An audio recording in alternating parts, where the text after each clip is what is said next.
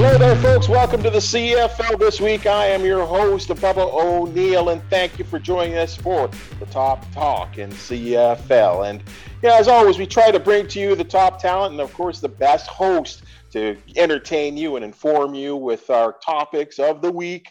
Uh, and every once in a while, we run into some technical issues. You know how today's modern day Zoom goes.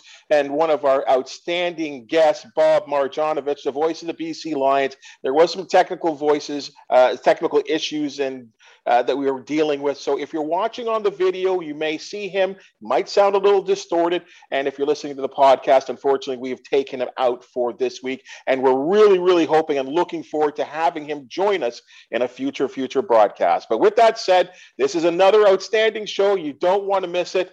Yeah, let me send you straight to it. This week's edition of the CFL This Week on the Ticats Audio Network. From the Ticats Audio Network, this is the CFL This Week with Bubba O'Neill. Welcome to the CFL This Week, your place for constant, nonstop, controversial, fun, opinionated CFL talk. I'm your host, Bubba O'Neill on the Ticats Audio Network. Again, three wonderful guests to talk about the game that we love. That is the Canadian Football League. And let us start with the main man in the booth. He is a former Tiger Cat, a former Calgary Stampeder. Of course, we do know him as the analyst not only just for CFL on TSN, but he may be the most wise guy we know when it comes to uh, what's going on in the Canadian college game as well too, and what's coming up and uh, feed the CFL. Duane Forde, thank you for joining us. My pleasure. And Christina Constable, deputy editor of the CFL.ca, she knows all the insides of what's going on. So we love having you here for our chat. So let's get right into it, guys. I'm going to start off uh, with the I think I think an interesting conversation in the fact that I think we can all assume at this point of the league of the, of the season, Winnipeg would be, if you did your power rankings, rank number one. My question to all three of you, and we'll start with you, Christina. Who is the second best team in the league? I think it's the BC Lions. Um, I love their offense. We obviously can see what Michael Reilly does every single week after his elbow was feeling a little bit better. Even when he had that broken wing, I still feel, feel like in week one, we still saw some great stuff from Michael. They have the league's leading uh, receiver in, in Lucky Whitehead, but I also really like their defense. Um, yes, they're giving up a lot of yards, but they're also the second uh, team that's giving up the least amount of touchdowns, uh, just behind Winnipeg, actually. So that's the part where that, that it matters the most. And they're leading the league um, in interceptions, which I think those two stats are probably a little bit more important than yards given up. So I love this BC Lions team. Um, and I'm not just saying that because you're here, Maj, but I really do. I really do like this BC Lions team. And I think that they are maybe going to be a contender in the West to kind of give that little bit of a, a push to the Winnipeg Blue Bombers. Duane? If, if I'm if I were to say right now, I'm going to say Saskatchewan, but I'm going to say that with an asterisk because I think that things in the Canadian Football League are evolving. And what I mean is, in terms of people coming back from injuries, rosters are going to change a little bit, some teams more than others as we go down the stretch. And so for me, where it matters most who the next best team is, is going to be come December, come the end of November when we get into playoffs and Grey Cup. And the team that might be the best team, second best team, maybe even the best team at that point, in my opinion, is the Hamilton Tiger Cats. When you look at Hamilton's roster and what they're doing right now and the people with whom they are doing it, you're going to see a drastically different Hamilton team, assuming that that people get healthy. And you know, we've talked about this a little bit on air, but Hamilton's defense is playing lights out. Special teams is very good. Frankie Williams is obviously a, a game breaker for them in the return game offensively right now, they have won back to back games playing with a third string quarterback, playing with basically a group of rookie receivers. You've got two second year guys and three first year CFLers in the receiving corps. And you've got four guys playing in new positions on the offensive line and they're finding ways to get it done. So you consider that that offensive line gains experience as the year goes on. You get one or both of Dane Evans and Jeremiah Masoli back as the year comes on, and you hopefully get Brandon Banks, Braylon Addison, and DeVier Posey back in your receiving corps, plus the experience gained by the guys that have been filling in for them. um, Hamilton's the team to watch down the stretch. As but as a, but Duane, let me throw you that there. I mean, first of all, you got to make a decision on the quarterback, right? I mean, and I think you know, they're, they're, I think Masoli could be ready as early as this week, mm-hmm. and we just don't know how long the rope will be for him when Dane is probably healthy in a couple of weeks. Um, you're talking about bringing back the likes of a Brandon Banks, who you know was off to a shaky start. Let's be honest here, and then a DeVier Posey that's never played with any of these quarterbacks, mm-hmm. and and even Braylon Addison who hasn't played in two years. Do you think you can just gel that quickly? Yeah, I, I honestly think you can. I think you've got enough time. Obviously, if if you're talking about these guys coming back in in game 14, that's a, a different question. That's a different issue, obviously. But I mean, you talk about making decisions between the quarterbacks. Um, I think all nine CFL head coaches would gladly be forced in the difficult position of having to make that decision, right? Between a guy who is an MOP finalist and a guy who led his team to, to the Grey Cup game and a, and a franchise record in wins. So that's that's an easy one. Yes, Brandon Banks is off to is off to a slow start. Brandon Banks was playing in a different receiving corps than the than the one he left. He hadn't been at 100%. Some time off actually does Brandon Banks some good. And again, when you plug some other veteran guys in or the same group of young guys with whom he was playing, but now with a number of games of experience as opposed to in the first few games of their CFL career, the dynamics of that that entire receiving corps change, and I think change in a way that's beneficial to to Brandon Banks your pick of the of the Saskatchewan Roughriders does last Friday's or last weekend's game against the BC Lions that Riders game does did that influence your decision?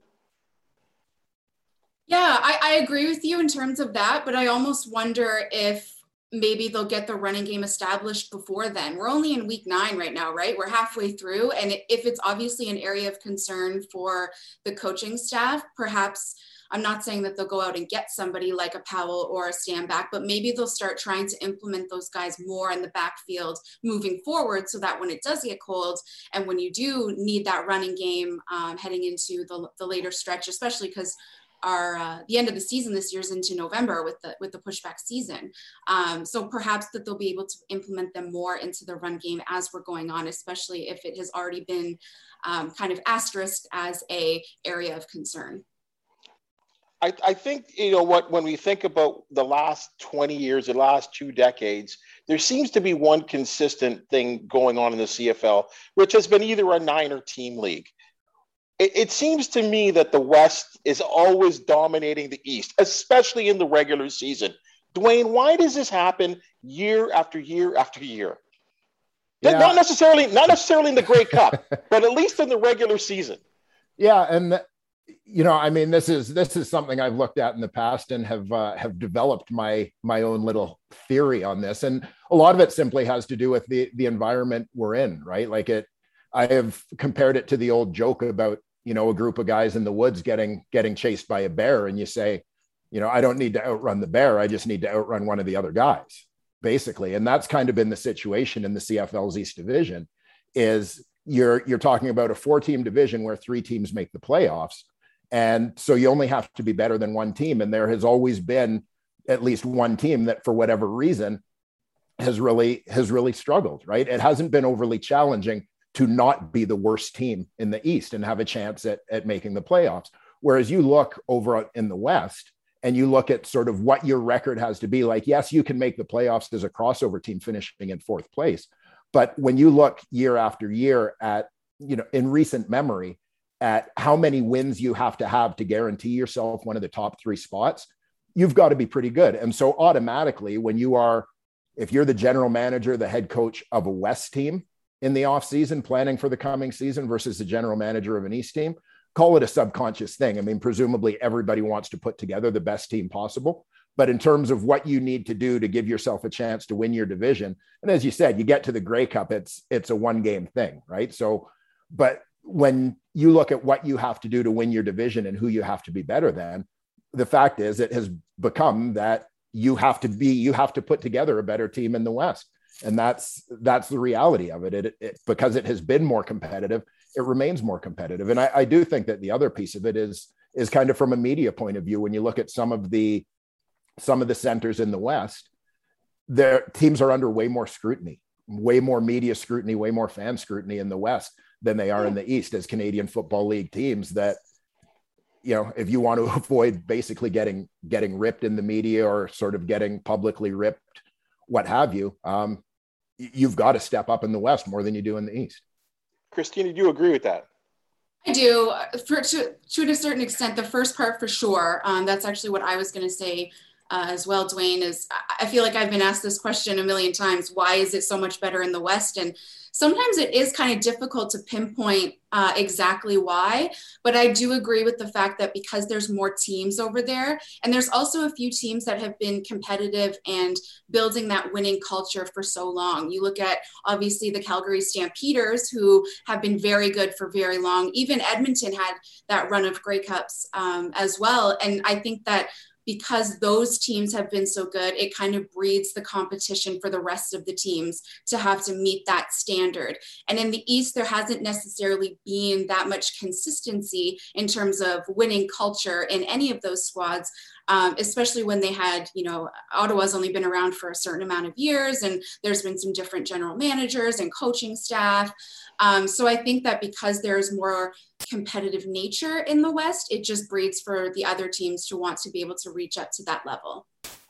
You know and and i let's let's roll right off that. I mean i think the it's fair to say over the years that the east is inconsistent when I think inconsistent right now in the CFL, the number one team to me seems to be the Montreal Alouettes.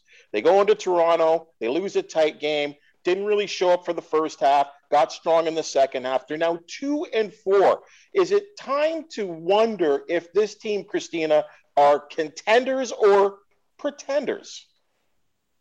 I, I love this question because I think that they're so on the cusp, but I'm going that they're still contenders. Um, we're looking in this East Division that we were just talking about how things are close. Um, so you're never really down and out. And I think they're so close in the sense that they just, they just need to limit a few mistakes. I'm looking back at that Toronto game where Vernon Adams threw that errant pass that got picked off, which led to a Boris Bede um, field goal. And then, of course, we know how that one ended with Toronto obviously coming back and getting that last, or sorry, uh, Montreal coming back, not being able to get the comeback. Um, so I think limiting mistakes at the quarterback position is a big one. And I know we, we've all talked about Vernon Adams a million times where he can either be the best we've ever seen or just we're confused why he's making certain decisions um, so i think especially at the qb position if they can just limit those mistakes i think they're in it they haven't really been blown out by you know their losses they haven't um, so if they just limit those little mistakes i think that they're still in the race with hamilton and toronto Duane, you've seen this team probably the most out of us at a close range. What are you seeing? Because I, I agree with Christina. The highs are incredibly high, but the lows, I mean, that game in Calgary a couple of weeks ago, they looked horrible. Yeah, I think Christina hit the nail on the head that the success of the Montreal Alouettes hinges on their quarterback, Vernon Adams. And, you know, you can say that about so many teams in the Canadian Football League. Obviously, it's it's a quarterback driven league but it's really standing out this year. And when we last saw Vernon Adams in 2019, this guy was, and I think still is, one of the, the rising superstars in the Canadian Football League. And those highs are so high. But I think they've come to almost rely on those highs a little bit too much. And what I mean is when you, you look at this team offensively in particular, um, they're a team that has, they have a phenomenal run game. William Stanback in the offensive yes. line when they get going on the ground absolutely fantastic. And this sets up a lot of opportunities for them in the past. But the thing I find about their passing game, at least right now, is that they're so inconsistent in terms of relying a lot on the big play and not necessarily when they when they don't get that big play it's sort of like they haven't really figured out plan b yet exactly what they're what they're going to do with plan b and so if they can get the passing game anywhere near the consistency of their running game they they become a frightening offense. But so much of that hinges on on Vernon Adams kind of picking up, I would say, where he left off in 2019, as opposed to maybe trying to find his way, which obviously is a challenge for a lot of guys after a year and a half off you know, Christine, I would, you know, we talked about the stability of franchises and not so much like financially, but again, and, and, in, able to put together good quality teams year after year. It wasn't all that long ago where Montreal were, I think, the best team in the East at doing that. Yeah, and I think they're well on their way to doing that. We've talked about three guys I think that are are excellent in Vernon when he's excellent, uh, and Eugene Lewis. I feel like he's one of the better receivers in the league this year that I don't think is getting um, enough attention as the Lucky Whiteheads and the Bryan Burnhams um, of the world. I just feel like they have the pieces. Again, we've talked about Will, uh, William Stanback as well, one of the better running backs. Um, so they have those pieces, and it's just a matter, like we've we've said a few times here, is it's the consistency um, that they just need to figure out, and I think they'll be well on their way. All right, guys, let's end on this one, and I always like to end on a fun one. I think we could look at some of the good guys in this league, you know, some either coaches or good teams, good individuals that we just love to cheer for. I think I, I, I want to know who is the heel? Like if you're thinking about wrestling, you're thinking about the the boo. Like who do you like who is the most disliked guy in the Canadian Football League, Duane? Well, I'm I'm going to throw out three nominees, if I may, and it, it's guys who always seem to be in in the middle of the action when there's a scrum. That I mean, I, I don't know what's being said down there on the field. Sometimes I don't necessarily know what happens in in every pileup. But there there are a few guys that everybody always seems to be mad at for whatever reason. I would say uh, one of them, a newcomer to the league, is is Garrett Marino in Saskatchewan, defensive lineman. Um, you know, always seems to be at the the center of the action down there in in the trenches and and mixing it up a little bit. Uh, you know, another guy, and I, I love him. He's one of my favorite players to to watch in the league because of the the role he plays and the way he plays the game. But but again, one of those guys that seems to be on the uh, the public enemy number whatever list is is uh, Nikola Kalinic, fullback in Hamilton.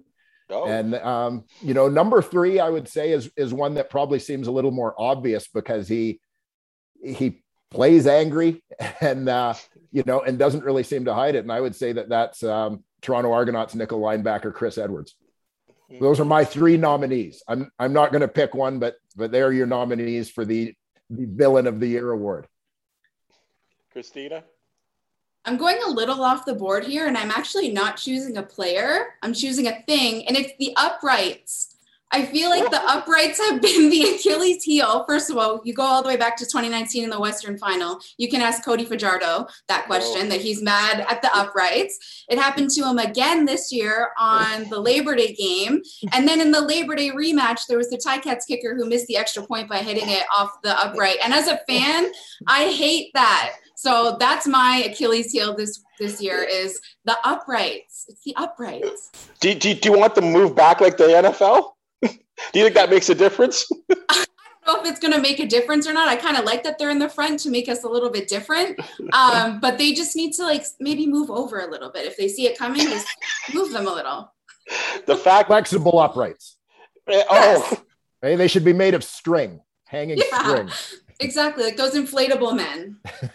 Christina, the fact that you're giving love to kickers, I mean, there's kickers all over the place right now that are really happy with you. You know, yeah. let's go back. Let's go back to Simoni. Christina, stay with you for this one. There, it, it, Simoni is the kind of guy that he, he, if he finishes a play, makes a tackle, you know, he's had a couple of pick sixes. He's going to let you know.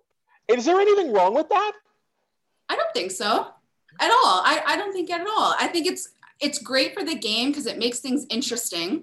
Um, and it's fun, especially when it's staying in between the lines and it's on the field. It's happening during the game. I think off the field, Simoni is a very likable, likable guy, and he's very nice, and he's always really willing to work with the media. Um, but on the field, the chirping, I love it. Bring more of it. Let's mic him up next week. Oh, I'm gonna I'm gonna tell you right now, we we can't mic Simoni up without a seven second delay. We've tried that. Imagine. yeah, and I, I'm I'm a big Simoni fan too, and I think probably the thing that that maybe prevents me from from calling him a, a villain or a heel more than some of the other guys is is the fact of having dealt with him in the media over a number of years. And as you said, Christina, he's uh, you know, in the the grand scheme of things, maybe not to opponents, but uh, in the grand scheme of things, Simoni is definitely definitely one of the good guys, and I would say a guy who, despite the suspensions, you know, or suspension, um, he's not a guy who's who's a dirty player. He's a guy who plays the game at full speed and you know, plays it with a lot of emotion that sometimes I think contributes to the uh, the perception of him and maybe some of the the dislike on the the part of opponents and maybe some some visiting radio broadcasters, Moj. But uh, you know, yeah, I'm I'm not sold on that one. That. D- Duane, I mean, you were on the field. I mean, let me just throw the last question to you. And, and I always think of a guy like Alfred Payton. Like that guy just talked a lot of BS. Uh, I was at a Tiger Cats game as a young boy. He gave the finger to the crowd. Like he was, he just, this guy was unbelievable. But he was really good. He was a heck of a yeah. heck of a ball player. When you were on the field, mm-hmm. who was just your irritant? Uh, you know, I would say the the number one sort of villain of my my playing days probably was was Jeff Braswell, um, linebacker who played with a number of teams. Spent some time in BC, Edmonton, Ottawa. He did a stint in in Toronto. And you know, I mean, the, the great irony to me about about Jeff Braswell in that role, I think most guys would tell you at that time, probably the the dirtiest player in the league. I mean, the, oh. the fact is, I actually got into the lineup for my first CFL game. I had I was inactive for the first couple of games of my rookie season, and the team went to play in Ottawa. Andy McVeigh was our starting fullback. And after making a block, he was down on the field behind the play. And as the play continued on, Jeff Braswell came up behind him and and stomped on his ankle, basically, and, and wrenched his ankle, which led to Andy going on the injured list and and me getting into my first game. And so you know, in some ways, I should maybe be more grateful to Jeff Braswell, but uh, but the fact is, no, he was he was the number one dirtiest guy. I mean, you know, there were other guys that talked a lot. Uh, Tyrone Jones talked a lot, James West, but I didn't necessarily find the uh, the physical antics from those guys. Whereas uh, Braswell was something else. But I, I heard he was like a, an elementary school teacher or something like that in his his non football life so I mean that that goes to show you another guy who most people would tell you was was a dirty dirty guy to play against who is one of my favorite guys in the league both off the field and in his current role is Mike O'Shea. You know, like I, I think oh. I, I, think honestly, Mike O'Shea, if if she were wearing the wrong color jersey, I, I think O'Shea might have, you know, given his own mother the the fish hook in the bottom of a pile up. But you know, but as you guys all know, like O'Shea's the greatest, most polite, classiest guy you will meet when when it's not in in an on-field competition like I said, it's it's a crazy what happens when these guys. I mean, I can think of like I mean, Ja'Gared Davis to me is a guy that is the nicest guy to talk to. But I mean, when he's on the field and we're rushing the passer, it's unbelievable what he turns into. And uh, uh and I and I see that a lot on defensive lines nowadays with these guys. But you know what, folks, Christina, Duane, Moj, it's been amazing talking to you guys. I hope uh, you know that you got a little jokes out of this, and it's always fun getting everyone together to talk about the CFL. And we're going to do it again as always. So we thank you for joining us, folks. We always want to say thank you to the audience for joining us. It's amazing uh, that you keep joining us in more numbers and more numbers. I think because we all want to find a place to talk about the CFL. Remember to hit that like and subscribe uh, button on uh, if you're watching on YouTube. And again, you know where to find us if you're listening on podcast form, uh, grab to your favorite place to grab the podcast. Anyway, thank you, any, anyone, everyone, for joining us. It's been a great time. We'll see you next week. This is the CFL this week on the Tiger Cats Audio Network.